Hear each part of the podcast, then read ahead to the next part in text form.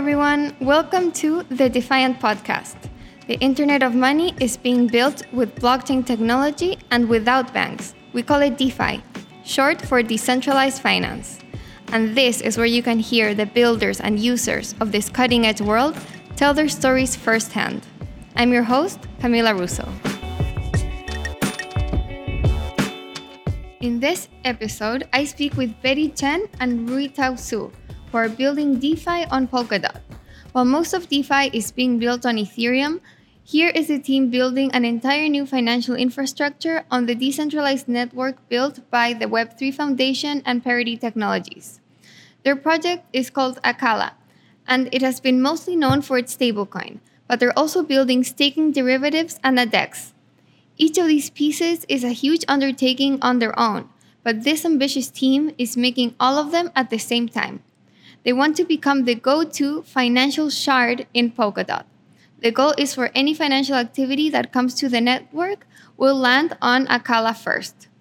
Much of their concept is inspired by MakerDAO, though they do aim to improve on it.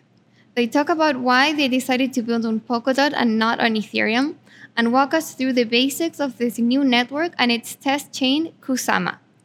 They end with their big vision for the future, where autonomous sovereign digital nations will transact with each other automatically through AI and, of course, with a decentralized network of interoperable blockchains as the base layer. But first, we start with their very interesting backgrounds. I want to give a shout out to Ampleforth Ample, that's AMPL. It's an uncorrelated base cryptocurrency that recently launched a liquidity incentive program. Its unique protocol, which automatically adjusts supply, makes it a good candidate for an uncorrelated collateral type in DeFi. All right, um, here we are with Bette Chen and Ruitao Su. They're the co-founders of Acala, uh, an exciting new stablecoin platform that's being built on Polkadot. Um, on the Defiant podcast, I, you know, generally focus on DeFi projects being built on Ethereum um, because that's kind of where most of the activity is happening. So I'm really excited to hear about um, a project that's being built outside of Ethereum and how they're uh, tackling things. Um, but before we get to that, I'd love to hear um, uh, about Bette and Ruitao's backgrounds and how they, they got started working working together and interested in crypto. Um, Bette, do you want to start? Uh, yeah, sure. Uh, thank you very much, first of all, uh, Camila, uh, having us uh, on the show. Um, and also, congratulations on uh, your new book as it's out, The Infinite Machine. Yeah. So, um, i am one third through the book. So, recommend it anyone you know who's so interested and, and want the inspiration to actually read it. It's, oh. it's awesome. Thanks um, so much. Yeah, so, yeah, no problem, no problem. So, a bit of myself I'm an engineer, engineering by trade. Uh, but halfway through my career, uh, I've gone into a bit of the dark side to do uh, product management. Um, and then I think the first time I come across like Bitcoin uh, is way back when, um, quite early uh, about 2015 or 16. Um, but I think I'm a bit like uh, many others that I know dismissed the idea uh, the first time around because it comes from a source that I didn't think I trust 100%. Um, and then the next time it comes around, um, I read the white paper um, and I, I, just like couldn't actually stop digging into the uh, rabbit hole. Uh, mm-hmm. But uh, it's interesting where, you know, like uh, before I started our current venture, I met Ruitao, my co-founder, and, and my other technical co-founder, Brian Chen, through another blockchain venture where we're all, you know, hacking together, building blockchain technology together. Um, I think uh, th- through those experiences, actually, uh, not only you know I have a great conceptual experience about blo- how blockchain works. I've even at one point coded a JavaScript blockchain just to understand how it oh, works. Oh, wow. But actually, we're building like real life technology. It's way back like two years ago. Uh, we actually started using you know Polkadot substrate technology to build uh, our own uh, blockchain framework, and that's sort of like the whole story uh, unfolds. But I'll let you, you know, mm. ask uh, other questions before we dive into a bit more detail. But yeah, that's where it all began. Got it. Uh, Ruitao, I'm interested to hear about your background. Yeah, thank you for having us, Camila. Uh, so my name is Ruitao Su. I'm one of the co-founder of Acala Network. Uh, I've been in the blockchain industry for I think five, for uh, almost like four plus five years. Um, uh, I actually I first hear about Bitcoin way before that. Again, maybe have similar experience like Bette. So at some stage, I was looking at Reddit. I was looking at the Bitcoin uh, white paper. At that point, I understand it's something like a decentralized sort of um, currency. I understand the concept, but at that point, it's just very hard for me. I was still young at that stage. It's still very hard for me to understand that how this uh, coin could have uh, value accrued. Um, so I was thinking that I should actually mine it at some stage. Uh, but actually end up uh, thinking it's too complicated to mine, so I just give it, leave it for a while until maybe like four or five years ago, I uh, started, I joined another venture um, in the blockchain industry, and that's where I turned full time on blockchain. Um, on the Acala network, we have pretty much uh, quietly building the Acala network in the past nine plus months. Uh, I think we accomplished a lot. Um, for me, I in my in my whole life, I'm pretty much an entrepreneur for my for my uh, whole my whole life. Okay. Um, I'm very very into cutting edge technology, into new stuff that otherwise wouldn't be possible without technology, mm-hmm. um, and uh, decentralization, um, the ability of like owning your own assets on blockchain is mm-hmm. something that I truly believe. Um, so that's why we're where we are. I'm fortunate enough to be able to met, meet meet a number of uh, my co-founders in New Zealand. Uh, by the way, we all live in New Zealand, um, okay. and this is a, a nice uh, country. It's we are fortunate enough to be able to meet the right set of people to actually to work on something cool. So that's pretty much uh, my background. Got it. Perfect. Um, okay, and then I'd love to hear how you came up with the idea of Acala. I mean, wh- what drove the, the project in, in the very early days? Yeah, so we were uh, we went through the ICO hype like in 2017. Like we see a lot of speculation at that stage, um, but deep down we were asking like, hey, uh, we do believe that blockchain is gonna be useful. It's probably gonna apply to a lot of like real life application at some stage. But we're looking like where where is the next breakthrough? Like where is the next sector that mm-hmm. blockchain can really have some sort of impact in short term, rather than like uh, speculating on maybe like things that will be available five, ten years later. So we're looking to serve all the industries, and then we think, hey, finance is probably the first sector that's going to have some sort of breakthrough on blockchain. Mm-hmm. We can see it, we can use it, we can see the user benefit from using an, uh, the finance uh, on blockchain.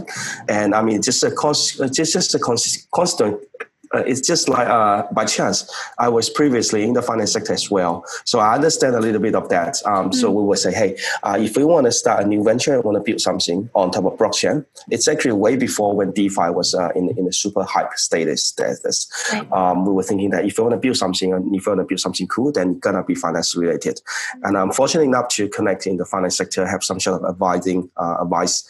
Uh, advisory from some of the finance experts. We look at um, where this uh, this sort of stuff is available um, is applicable on blockchain. So we look at um, we look at the uh, all the existing solutions out there, and we were also looking for the uh, a, a, a, new type of layer one, and that's how we uh, uh explore all the possibility like Ethereum, Cosmos, um, and Polkadot, and mm-hmm. ultimately we choose to build it on top of Polkadot.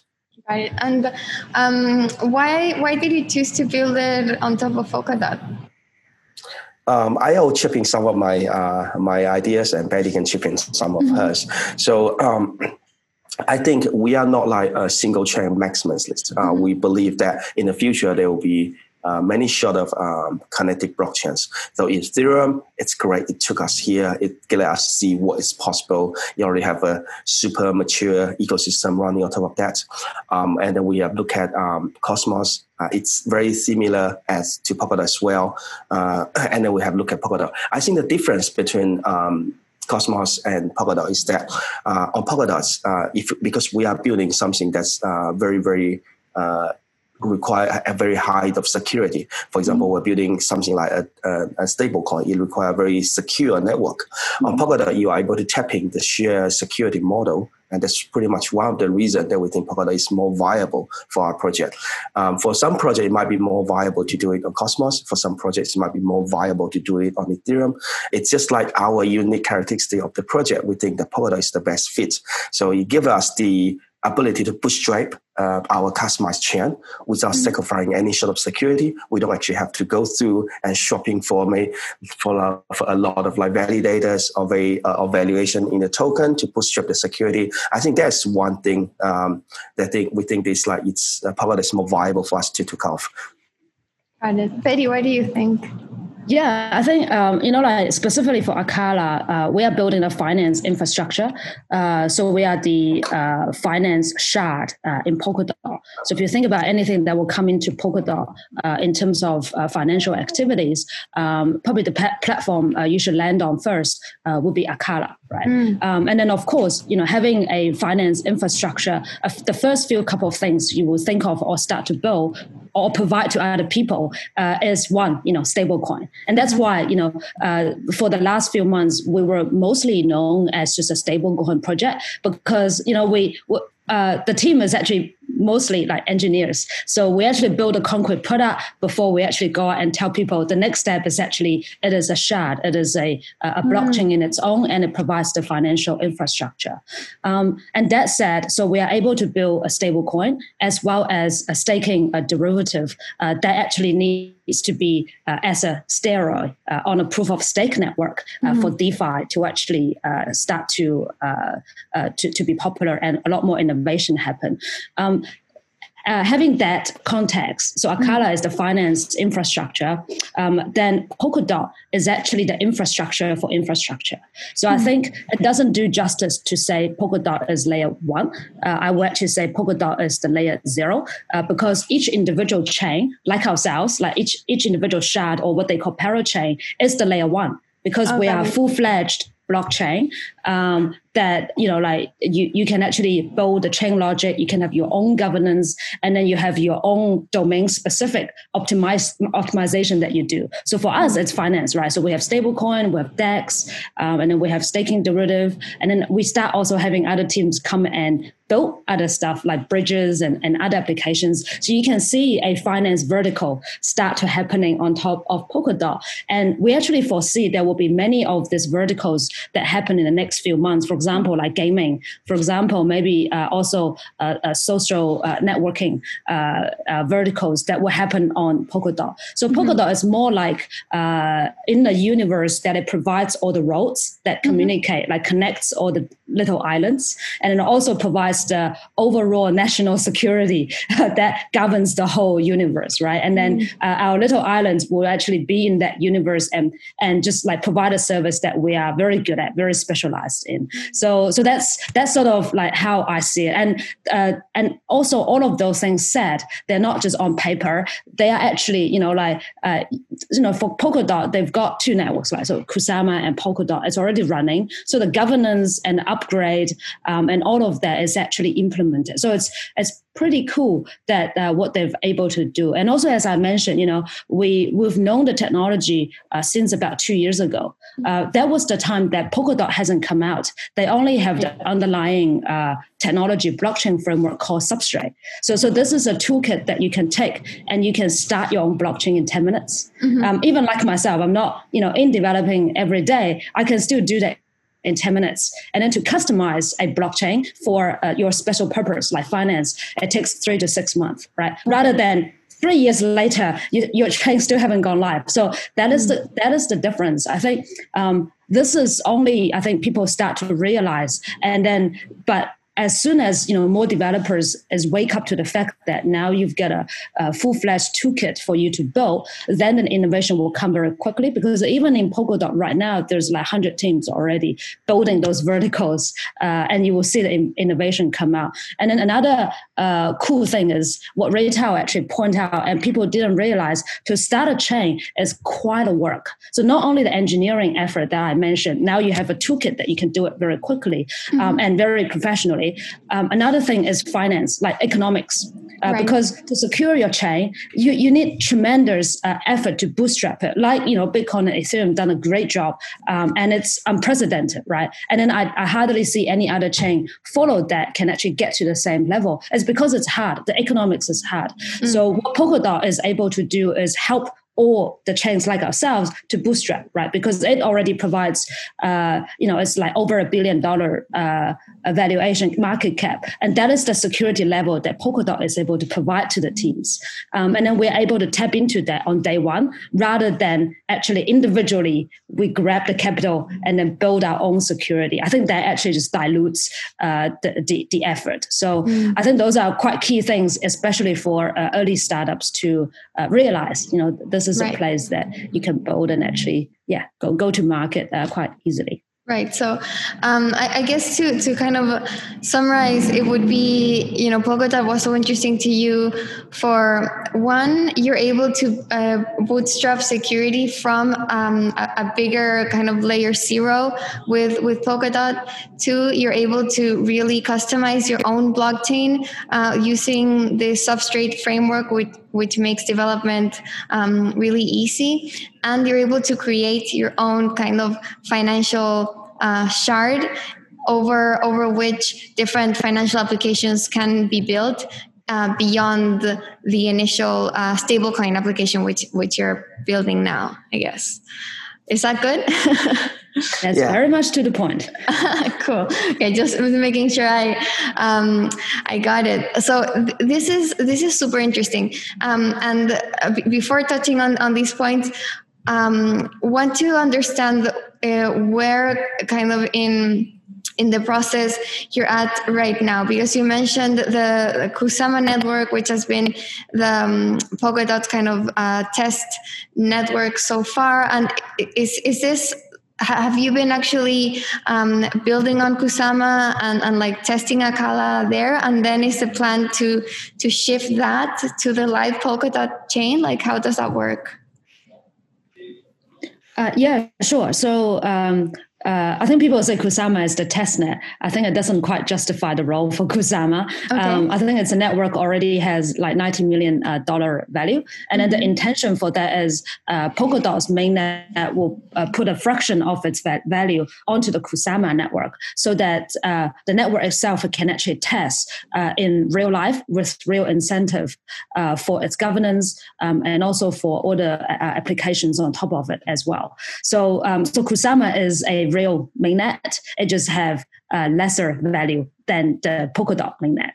Um, okay. And yes, so yeah, so um, and and also like another aspect to that is uh, some of the applications or some of the chains that may not need bank grade security, so they may not eventually land on Polkadot. They might just live on uh, Kusama uh, forever. So that's oh. their universe.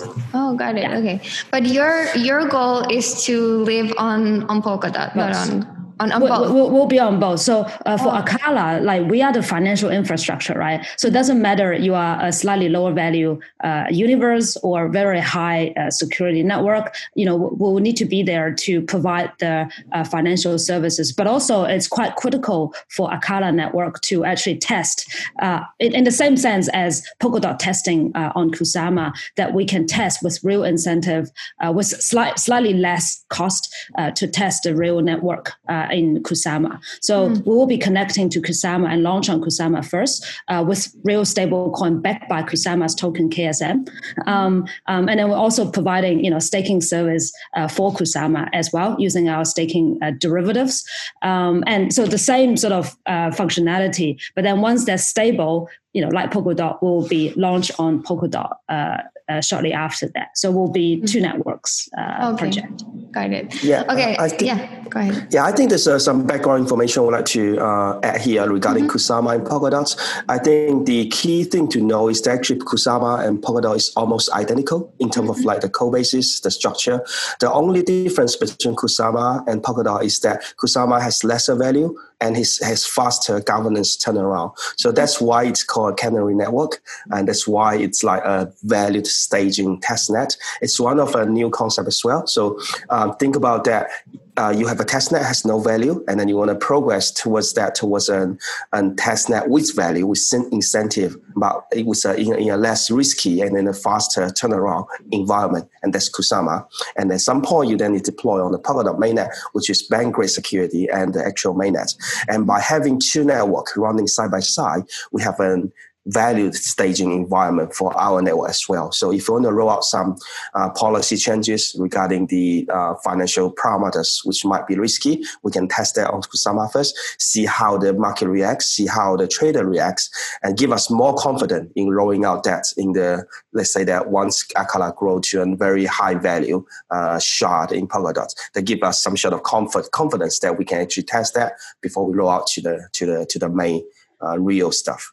Mm. And, and, both ecosystems are very vibrant. There, there's a Hackusama uh, hackathon going on right now as we mm. speak. It goes for six weeks. I think there's already uh, how many people, like uh, 350 or plus, already, uh, wow. you know, uh, voting in it. So yeah, very cool, nice. Um, okay, so now I, would like to get more into the inner workings of um, Acala, and I guess first, can you explain where the name comes from? sure. yeah, I think they, there's a. Um, I, I will just uh, roughly say where the name comes from, and Bette has much I, a better idea of explaining why there's like why there's different network called with different name. So Acala is one of the deity uh, in the Japanese culture. Uh, it is uh, being considered as the immovable god. Um, and that's where we would like our stablecoin price to be, like peg uh, US dollar, immovable, very stable. And I mean, there's actually a whole background story regarding like we name our network with uh, uh, with uh, with different sort of um, derivative from that deity. So Bette can look in with like information regarding like why we name the network that way. Mm-hmm. Yeah, sure, sure. Yeah, uh, yeah. So, so Acala is that you know stable foundation or the guardian uh, to the whole Polkadot universe. Uh, so, hence uh, that goddess. Um, and then we also have a canary network that will be connecting to Kusama, and it's called uh, Karura uh. And then um, that is actually the fire. If you look it up uh, on Google, uh, the Godia looks a bit angry, but it's, it's just showing uh, strength uh, to actually protect the whole universe. And then the Karura is actually the fire behind it. And that's our canary network. And then right now we are running a live test net. Um, it's actually got like uh, 3,000 you know, n- new accounts and 40,000 transactions already running on the live test net. And the test net is called Mandala. Mm-hmm. Um, so, so Mandala is meant in that context a gateway into two worlds, oh, um, and, and, that is how how the name come from. Yeah.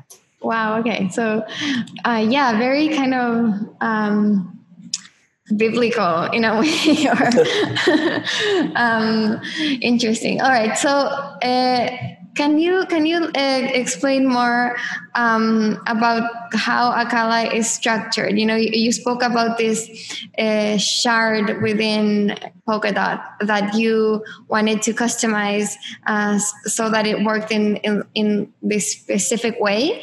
Um, so, what are the different things that that you are um, optimizing for in in this in this shard? Yeah, so uh, on Acala, uh, the the finance shard, um, obviously it's a blockchain on its own, um, mm-hmm. and then we're able to customize the chain logic uh, for finance purposes.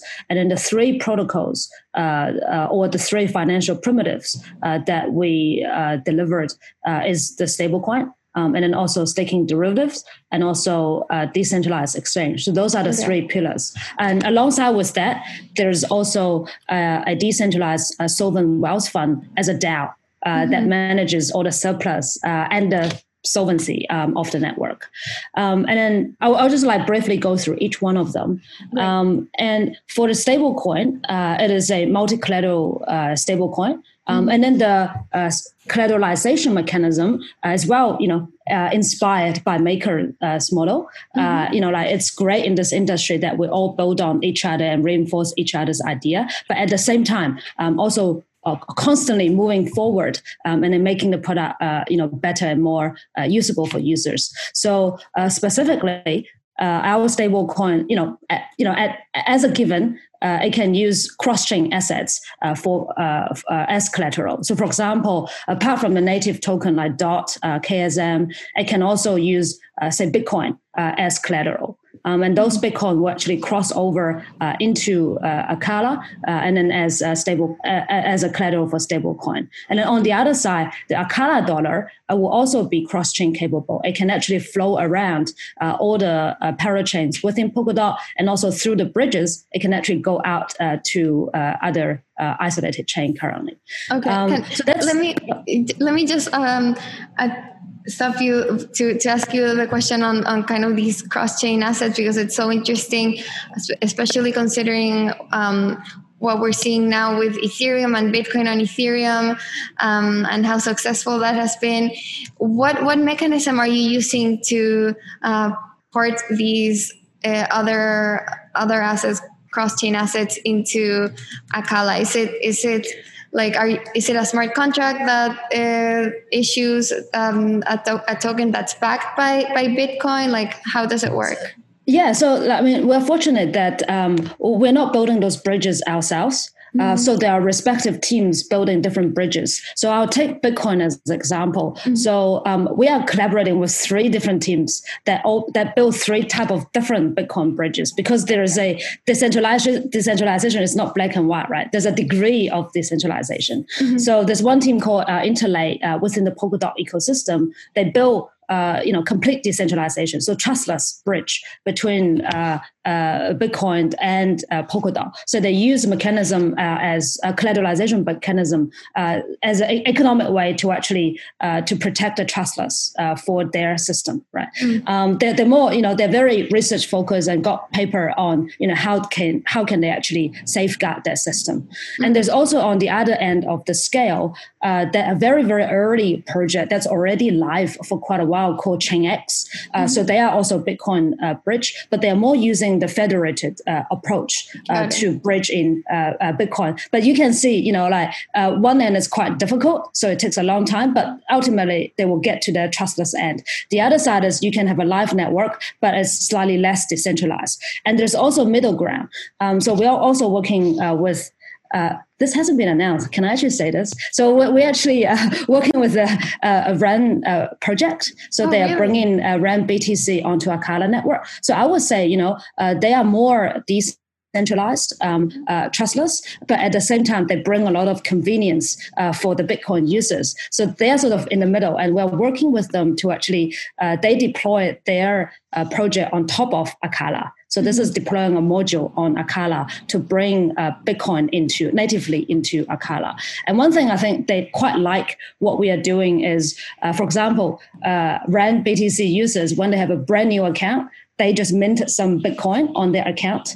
Um, they have no uh, native token or anything. They can still transact uh, using their Ren BTC balance. So mm. th- this is the optimization that we're able to do. Um, and then also initially, you know, for projects like Ren and others, they come to a new platform. You want to promote the usage, right? So we can actually allow free transactions uh, for Ren BTC initially without compromising security. So, so that is the stuff that we could do, and then are able to customize. Uh, that's gonna, you know, uh, empower a lot of the innovation uh, on our shard, on our financial hub. That I think uh, you can hardly actually do it natively in any other chain uh, without the level of customization. Yeah. Right. Okay. So the idea is to use these uh, different bridges to to other assets and to be able to use them as collateral for um, uh, the Acala dollar. Is that right? Yeah. Cool. Yeah, All right. right. Okay. Sorry, I had interrupted you. Just wanted to get that um, that cleared up. Yeah, yeah, no problem, no problem. So yeah, so so that's one aspect uh, mm-hmm. of our uh, protocol. Uh, but obviously, uh, you know, like uh, for a stablecoin to work uh, very stably, there are many aspects to it, right? Because it always constantly reminds me of what happened on Ethereum because it's a platform that has been developed very fast, a lot of DeFi innovations, and we all saw what happened on Black Thursday, right? Mm-hmm. And it, it actually is a multitude of reasons. Ruitao actually had a very good article uh, you know, detailed, you know, a number of reasons why they actually happen. So, I mean, apart from just the network being congested and the performance uh, or the scalability doesn't hold up to the uh, financial value that they can transact, that's only the fundamental uh, uh, challenge uh, in that network. apart from that, though, you know, there's also, you know, Oracle issues that gets stuck, gets congested. Mm-hmm. And then another thing is also when you go into a liquidation situation, you need efficient liquidation right for your assets with the optimized price rather than one dollar and then you you actually uh, liquidate for a lot of asset, right? I think there's a multiple uh, and complex issue to solve, yeah. um, and uh, some of that, you know, it's hard to solve at a smart contract level just because you don't get control of the underlying ledger as a whole, um, mm-hmm. and you're constrained by those uh, limitations. Um, but you know, uh, for, for us, you know, we're innovators, right? So we look at that and see, you know, how can we actually do better? So how can we protect our users uh, just in case, you know, Black Thursday happen again? And I'm mm-hmm. sure it will happen happen. Um, for one, you know, of course, we are given a platform that's like a hundred, a hundred times, a thousand times faster, but that's not good enough.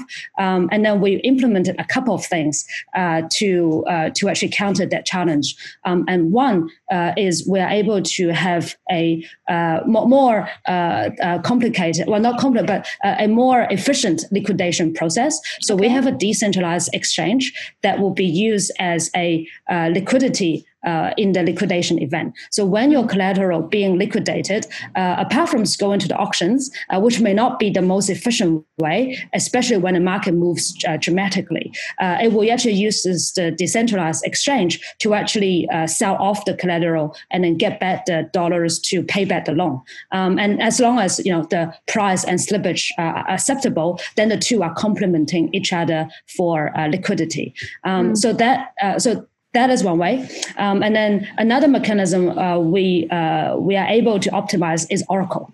Um, mm. So on our network, we are able to classify Oracle transaction as uh, priority transactions or operation okay. transactions, a technical term. But uh, it, it's basically the quality of service that we are enjoying today when we are using internet, right? Um, so whenever an Oracle transaction comes in, it's going to be prioritized and always be included in the block.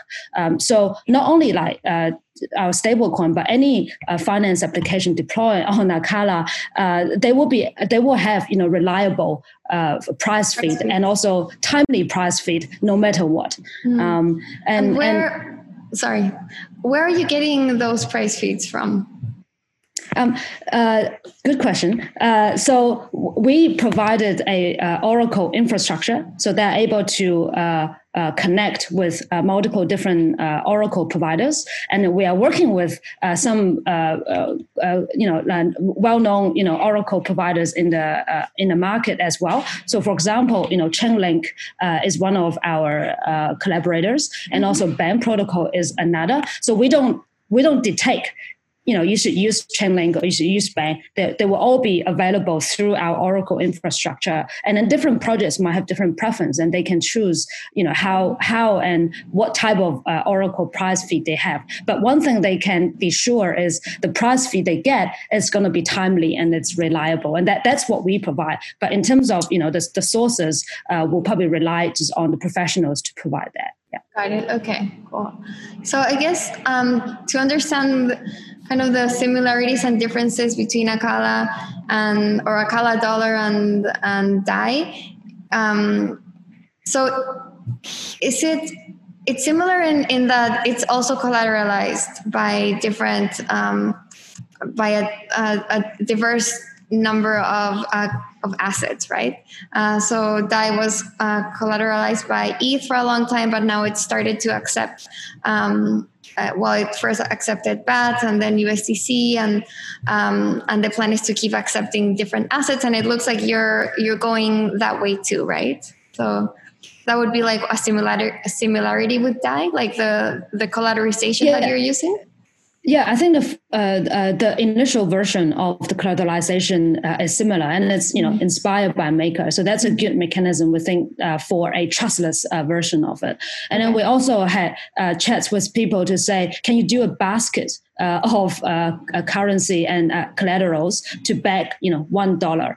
Um, and i think you know this type of innovation is going to keep coming out right? Because people will always find good ways to to innovate because mm-hmm. collateralization is good but it's not efficient right? Because you're actually over collateralizing and you can also you know lend out you know smaller amount of money. So it's not very capital efficient. So i'm sure there will be uh, new ways of doing things. So the good thing about building uh, you know on Acala is the network is can go through upgrade without forking uh, through its governance. So let's say, uh, let's just, you know, uh, hypothetically, uh, in a six months time, there is a new mechanism uh, devised by, I don't know, an economist or whoever that we can do this basket of uh, collateralization that's more, you know, capital efficient or whatever, you know, benefit that it can bring. We can actually go through a governance vote to, to say this runtime module, new version, we all agree to you know uh, include in the project and the vote passed, and then the module will just shipped on the on the blockchain and go through a runtime upgrade, and then people will get a new version without having a new version of Acala dollar. It's exactly the same Acala dollar, and from a user perspective, nothing's changed. None of the app or app needs to change. Only the underlying you know chain logic is changed. So you, you can go through a very smooth upgrade continuously. I think. Um, I, I think only on the surface we see, yep, that it's a product there. But actually, fundamentally, what we are trying to develop is a infrastructure that allows continuous evolution and an improvement. I think that is the sort of the crust of uh, this this whole industry. It's going to change all the mm-hmm. time. There's no way that you deploy one contract and it's going to live there for a thousand years, right? Yeah, for sure. Apart from you know, apart from law as code, we actually need an apparatus to make legislation, like, a legisl- legislative body to make the law and then to agree on things and then to do politics and then to execute the law. I think we were lacking the the legislation procedure or apparatus before, but now we are, we are able to uh, implement that on, on Substrate and also in Polkadot and on Acala. So, so that, that brings me to um, uh, the question of the governance token. So you, you have this, this ability to upgrade through votes. So does that mean that there's a separate token uh, linked to to Acala other than Acala dollar? Ruitao? Yeah, of course. There's the native token, right? There's mm-hmm. uh, for in this network, there is the native token that's gonna be the governance token, mm-hmm. um, the uh, default uh, transaction fee token, and ultimately it is very similar to the to the MKR token in the MakerDAO uh, ecosystem. Mm-hmm. Um, we think this is, um, and also it's going to be the reward um, for people to support us in the parachain auction. Um, so this is another process. It's very interesting um, uh, in the in the Polkadot ecosystem. That if you want a shard, you need to go through an auction process, and that's why we come up with our uh, our a decentralized sovereign wealth fund to complement, complement that process to make sure this chain can also become at some stage self-sustainable as well. But I mean, to the in, in, in a simple form, that yes, there is the governance token, and I think the one key thing with the network that we're building is that we build the governance into the core. So there's mm-hmm. actually a number of key parameters that require some sort of governance. For example, um, there is this um, network upgrade, there's like the risk parameter adjustments, and those will be governed by the native token. And there's also a staking derivative protocol that maybe Bette will talk about a little bit more later. Um, but that staking derivative protocol is actually not governed by the uh, native token. It's governed by the dot holder who stakes through that uh, staking pool because it's more reasonable and more logical um, to make it that way. So uh, we have a staking pool. There's a dot and there's L dot. Um, the L dot holder actually get to choose um, which validator to get this pool to delegate to, uh, which set of validator this dot should, should delegate to. So um, that's actually the final offering and uh, one of the the the um, the main module that uh, Bette was covering. So Bette, would you like to talk about uh, more about the staking derivative products? Sure. W- w- let me just. Um, uh, I wanted to ask a question on on the um, the governance token. Mm-hmm. What's it What's it called? It's called ACA. ACA. So it's ACA? the first, yeah, it's the first three letter of the Acala network. Um, and, and and just keep in mind because we have actually have two networks. So we have a Canary network running on Kusama. We have a mainnet running on Polkadot. So we have two short of token as well. So we have the ACA, mm. which is the mainnet token, and then we have the KAR, which is the uh, the Canary network's uh, native token. Got it. And okay, so this this token is used to vote in governance and also uh, receive um, rewards in in mm-hmm. in the system. Um, and for for token holders in in in MakerDAO's case, the way that uh, holders uh, accrue value is because uh, maker kind of buys and, and burns these these tokens uh, in line with kind of activity in, in the protocol. Um, how how does it work with ACA? So the ACA token actually have a lot of functionality other than just uh, governance. So let me go through the functionality that we can foresee. So mm-hmm. first, um, it is the governance token. There's no no question. It's used to adjust the parameter of the network, or and to choose ultimately to choose what the next version of the network is going to become. Secondary, it's also a staking token. So why it's called staking? Uh, because we think we think Polkadot, we actually we are blockchain ourselves. We just don't need like thousands of validators to uh, to secure the network, but we do need some sort of node to actually operating and package the transaction and submit it to the Polkadot relay chain. And that's where we call it collators. You can think about those are the nodes in our network. And we need a, a form of way to incentivize those um, nodes to be operating and running. It doesn't have to be secure, but it has to be there. It doesn't have to be that many, but it should be at least like maybe 20 or 30 nodes. And the, the, the, the, the ACA token can be used for staking to incentivize those nodes to be operating as well. So that's one additional usage. Um, there's also the ultimately fee token for the network transaction. So if you think about you are transacting on Ethereum, you have to pay for ACA token, uh, pay for ETH token as the, the gas fee. On the Acala network, when you transacting, uh, ultimately you are paying the gas fee in form of ACA. Although we have a, a, a, a, because we can customize the chain logic, you can pay in AUSD, in renBTC, in whatever token, but ultimately it's settled in the in the ACA as the fee token. Yeah, so those are the, are the utility of it, and ultimately it also uh, have a share of the uh, of the network's um, surplus. So this is a DAO that we created. Um, so think about the, uh, the, in the maker's cases, um, there's a surplus buffer, which is maybe at some state a cure to some certain amount of figure, they will decide to that, hey, we should buy back some M- token and burn it. Uh, instead of going that the buyback way of like uh, uh, like creating value, what we are trying to do is that all the surplus of the network is then accrue in a DAO, and then the ACA token holders actually a DAO uh, operator as well. So they can decide what to do with the surplus. And ultimately, we, ha- we have a prime objective of what, what the DAO should do. The DAO mm-hmm. should accrue the value in dots. And why we think it should accrue value in dots, that we need to talk about a little bit more about how the project auction works. Uh, how do you get a share in the Polkadot ecosystem? So those is like related to that. But mm-hmm. ultimately, mm-hmm. like there's uh, there's a lot more functionality in in simply just a governance token. It is actually a multi-use uh, utility token. Mm, got it. And uh, one thing I'm, uh, it's it, that's not uh, still very clear to me is that you mentioned that uh, there is staking in Acala and that you don't think you would require that many nodes uh, mm-hmm. to stake. Um, but I mean, if, if you're going to be transacting with the stable coins and, and tons of value, um, don't you think? I mean, wouldn't you require a large amount of nodes to make sure that the system can't be censored and and corrupted?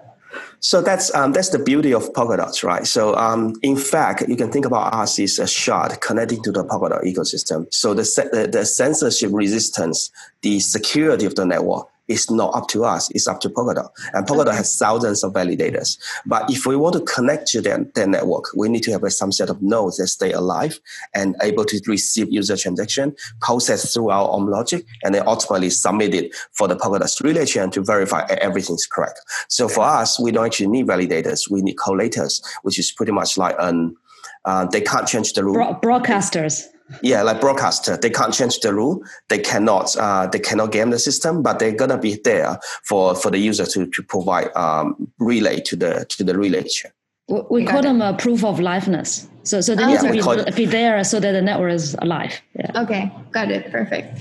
All right. So we, we've covered uh, kind of maybe the basics of, of the stablecoin, and, and Bette, you were going to go through the other pieces that, that you're building, right? Yeah, so the other piece is quite uh, it's quite interesting because now you uh, go into a domain of proof of stake network, right? Okay. Um, in a proof of stake network, naturally your native token, I mean, like say dot, uh, is kind of the the usage is in competition you know between staking and DeFi and probably other usages, right? Mm. So um, you know, first year of uh, Polkadot's running, the uh, staking reward is quite high, is you know uh, between fifteen to twenty percent. Mm. Um, then it actually means for it to justify to be used in DeFi, you need to provide equivalent or even higher return for the right. dot holders, right? Mm-hmm. Um, and then I think you know in other POS network, even Ethereum too, you will get into a similar situation mm-hmm. that if if your ETH is using one situation, how do you you know compete? And also, it's not good enough for DeFi just raise its return because if your return is too high, then you're kind of compromising security of the whole network. So it's not good for for everyone. Um, so then uh, uh, it's then it's critical for us to provide some sort of uh, facility to allow liquidity to come out of this native token without compromising security. So that's the whole premise. Um, and our staking uh, derivative is exactly that to solve that problem. Mm. Um, and what that is is, a, is firstly, it's a trustless protocol. Um, mm-hmm. And then when it's a, it's a meta staking protocol where users can put in their dot, which essentially from a user perspective, they're just staking. So they, okay. they, they swap the token in and they already start earning yield. And then inside the protocol, it will generate this uh, receipt called uh, liquid dot or L dot token. Mm. Uh, that it's a little bit like when you put your DAI into compound and then you receive C DAI in mm. return. Mm. So it's a DAI C DAI relationship. And then the C DAI or the L dot token uh, will actually be uh, yield bearing. So if you just sit on it, it's going to earn your return, right? Mm-hmm. Um, but of course, it is a fungible and a transferable ERC20 like token. So you can trade it, swap it. Uh, you can use it for DeFi. So, for example, uh, one of the collaterals in uh, our stablecoin is L dot. Mm. Uh, so it creates an interesting dynamic because now you have this L dot, it's uh, yield earning, and then you're paying a little bit of interest. Now you can get a credit line uh, of a Acala dollar, and then to use it for something else that I don't I can't even think about. Right. right? So there will be uh, all the all the DeFiers or all the all the farmers to actually think about. So, yeah. so that creates that creates a dynamic uh, in the in the system where we don't compromise security. So all the all the uh, Polkadot uh, security is still maintained and respected, but at the same time we release that derivative value of dot for people to use for uh, different use cases. Mm. Um, and another very key aspect is like uh, we were part of this. Um, uh, IDEO CoLab. So I think I think they incubated, uh, you know, uh, many reputable projects like Compound and others, right? Mm-hmm. So we are also part of their product validation day program to just like verify our product ideas. So we interview quite a number of uh, uh, dot holders and users in the community. Mm-hmm. Um, and uh, one thing that struck them is like if you're in POS staking, if you're doing that, uh, when you unstake, there's always a period of time that you have to wait, right? So in Polkadot, it's about 28 days. and some other network, it's like seven days or, or 20 or, or it's a different days that you have to wait uh, for you to unstake. And the reason is there's good reason for it because uh, you, you don't want to shift your security up and down, right? If there's right. a whales and you shift like $50 million up, you know, in and out of the staking pool, and that's not good for the security or stability of the network. So there's good reasons for it. But for users though, you know, it, it means that my liquidity has a long period of wait time before I can get my dot back. Right. So through our protocol, we have a smart way that we uh, provide that liquidity early to user uh, if they want to. So they can actually uh, just simply as token swap, they can swap their L dot back and they can immediately redeem their dot. So we provide oh. that sort of liquidity to them immediately. So that's like a uh, you know eye opening for, for many people. I think at some point you know some someone will actually need their money immediately to do something else, right? right. If there's a farm just open up next door, you want your dot back to do something with it. Right, and, and is that is that do, is that through like a, a DEX that you're just getting dot liquidity and, and swapping L dot through through dots? Um, I mean, on the surface, it looks like a, a, a Uniswap type, like an mm-hmm. exchange. You, are exchanging the two tokens, but underlying is is not quite simple. Like underlying, there's uh, multiple uh, pools uh, and batches of dots that we are constantly staking and also unstaking oh, um, okay. through through our chain to the Polkadot main chain. Um, mm-hmm. So we can maintain the liquidity, but also maintain a good portion of dot that's being staked. So so a continuous return is being generated for the rest of the uh, uh, of the participants. Yeah. Okay, but you still you still need to like if, if you have like a, a number of of uh, stakers staking their dot, um, you need to have that return uh, back back to them. Um, so where does this kind of addi- additional batch of dots that you have to have like on reserve come from? Yeah, so so that's uh, that's the algorithm that we are working out is like what is the right proportion uh, mm. of uh, of dot being stake, and also what is the right proportion for reserve dot so use as liquidity. Because for people who want early liquidity, there's a premium they have to pay uh, for that. Uh, oh, for that, right. yeah, for that, yeah, for that okay. liquidity. But then uh, the algorithm should dynamically adjust the proportion so that we can, based on demand, we can work out, you know, what is the right number so that the rest of the uh, stakers they can get their fair share the right return. return. Right. right. Okay. Yeah. Oh, that's that's uh, such an interesting mechanism. Very cool. And and you don't stop there, right? Because uh, we are not only attracting just individual dot holders, we are attracting a lot of validators as well. So because we don't do validating ourselves, we don't run nodes. So those validators they could just put through their uh, you know their dots to us, and then and then they can all collectively vote which validator nodes they want to stake or nominate on. Mm. Um, so so that is like the next level game is like a lot of those professional validators they may uh, put a portion of their uh, stake through us just because all the benefits that i mentioned that they, they really like um, and that's important that those LDOT holders have a say on who they want to vote for in terms mm-hmm. of validators so there's a mechanism through the protocol that you can vote for uh, validators and, and etc for that got it so. super interesting okay so we yeah. we went through stable coins we went through um, staking derivatives. And I guess like the third piece you mentioned was um, a, a DEX. Is that right?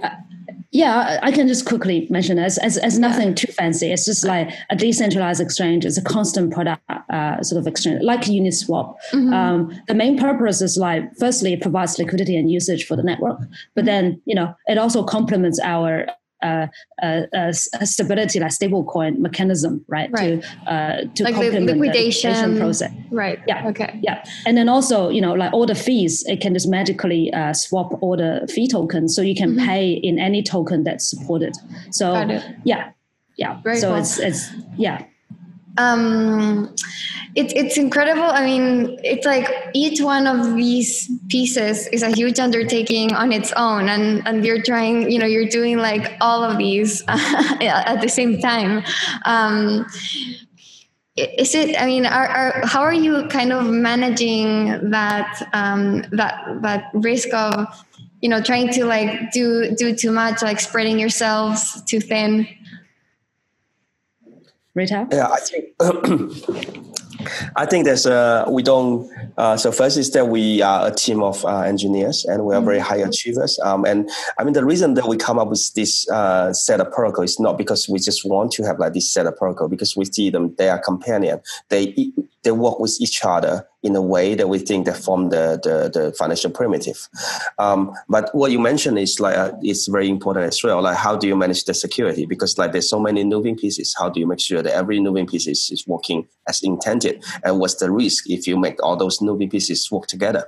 So I mean, we are close to launch. Uh, we the plan for us is to get not only one or two. We will will seek for a number of um, independent security audit to make sure the code itself is going to be secure. Uh, we don't see see this is something that we would uh, consider lightly. Uh, we need to make sure that the code or everything that we come up with is secure. But mm-hmm. only having a security audit is not enough um, um, because there's so many moving parts, there's so many parameters you can adjust. So we are in the process of engaging a very reputable firm. Uh, they're going to provide uh, what we call an economic model or economic parameter uh, value, uh, audit.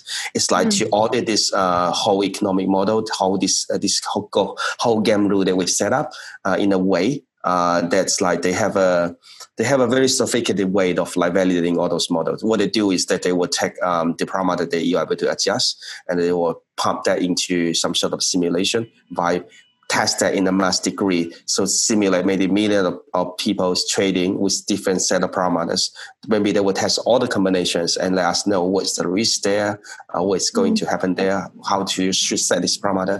And this is something I think is uh, gradually become will become a trend for any sort of like important DeFi protocol because uh, you come up with a set of rule, you gotta test it, and it's just like how much you can test in a in a in a manual way But if you want to fully test that, you've got to do it in an automatic way to cover any possible combinations that you can think of. Yeah. Um, so those is the other uh, step of um, of Guardian that we're trying to take as well. Mm-hmm. Um, Plus launching a canary network, yeah. Yeah, and then we also have a canary network. But ultimately, I think the governance uh, process of this network is uh, put us into like a very good hand. Like in case something went wrong, uh, in case something extremely bad went wrong, there's still a governance process. You are not facing something like you have to hard fork the network in order to rescue something. There is still like the last shot of effort. While we will try to not to, to uh, we'll try not not make sure that's not going to happen. But in case the worst happens, there's still a governance process. As long as the token holder agrees, uh, there's always a way to upgrade that to the next stage. So to prevent something like a hard fork or something like a disagree between the how, how the next state of the, the the blockchain should evolve. Mm, got it. Um, there's like there's so much to talk about, and we're running out of time. But um, I, I always like to end with asking the big picture vision that, that you have, both for your project and for DeFi and uh, blockchain technology in the future. So, uh, say uh, 10 years, 20 years from now, like where where do you see Acala and, and DeFi? Uh, I think I will chip in my my vision first, and then mm-hmm. Bette can chip in hers. I think for us, uh, the short term goal for Acala is that we would like to uh, become a financial hub in Polkadot and beyond. We would like to become a customized special blockchain just fine fine tune for finance. We'd like to see not only our core protocols getting mature um, and getting more of like usage on the core protocol. We'd like to see other projects to uh, build on top of us as well. That is the short to medium term goal that we believe. Our, our, ultimate goal is to make sure this network itself is truly decentralized. And by definition of truly decentralized, that even uh, if uh, the company or even the team member, the co the founding team member, uh, stop working or leaving or for some reason uh, stop intervening in the project, this project can still survive, can still mature and grow on its own. And that's where we call ourselves uh, become successful. And there's something hard to, to achieve, but we'll try very hard to achieve that. Got it. Perfect. Uh, yeah, I, I, echo that, and then I would like to push that beyond a little bit, as mm-hmm. uh, we are seeing just the beginning of uh, digital jurisdictions uh, mm. that's being implemented on the blockchain. Uh, because a lot of the stuff that we talk about for a long time in blockchain space, like decentralized uh, autonomous organization, and then organization transacting with each other autonomously. Uh, and, and all of those things we talked about. But now is the time that we can see it's implemented. Uh, because I think Acala, at one point, we didn't talk too much about the wealth fund. It's going to generate enough uh, wealth that Acala is going to be a solvent blockchain. So it doesn't rely on external party for its uh, security. It doesn't rely on rely on external party for its continuous development and maintenance. So it's a it's a solvent blockchain. Mm-hmm. And then once that beyond that solvent uh, blockchain, it has its own governance and it, ha- it can has a change agency through the governance to continue to evolve itself. So it's an organization, organism on its own. And then beyond that, uh, through the wealth that it generates, it can now also help other blockchains or other digital jurisdiction to say a chain within Polkadot or you know or, or beyond because that actually means now a sovereign chain can have a stake uh, in other uh, solvent chains. Now you can actually, you know, uh, you, are holding a stake collectively uh, as a digital uh, jurisdiction of another digital jurisdiction, and you can now do foreign trades between you guys. You can hold each other's foreign currency as a reserve, mm. and then you can do businesses, and then you can also go through uh, merge and acquisition through. I think that's one step even beyond that. Once you have a lot of these jurisdictions, one day they, they might dissolve, right? And then you can acquire piece of it, or you just like merge with it. And I think right now you can all think about it in paper, but through the mechanism that we are using on Substrate and the Polkadot, sort of uh, because Polkadot provides a way that you communicate with meaning, so you can do all of those things actually uh, on chain. So mm-hmm. I think I think we'll start to see uh, that you know people actually start building things we cannot do today. Um, I think that's the most exciting thing. You can build applications and chains that it, can't you, you, just can't do it today. And with a lot more autonomous, and imagine if you actually plug in AI and making some of those decisions um, as well, it's gonna be interesting. Crazy, it's, it's crazy. No, it'll be definitely exciting to see. Um, you know, it really sounds like you're kind of pushing the boundaries of, of uh, this technology and, and DeFi and um, this futuristic world of uh, autonomous, sovereign uh, digital nations transacting with each other. Um, maybe maybe automatically through like an AI is just uh, mind blowing. So it'll be uh, interesting to see. But um, for now, you know uh, just step by step it'll be it'll be great to uh, watch uh, you guys launch on on polkadot and, and see how how that evolves and how uh, defi on polkadot starts uh, growing so definitely we'll be keeping an eye on that on on the defiant and and yeah thank you so much for for coming on it was a really really interesting conversation yeah, thank you very much, uh, Camila. Uh, those are very good questions, and I enjoy it very much.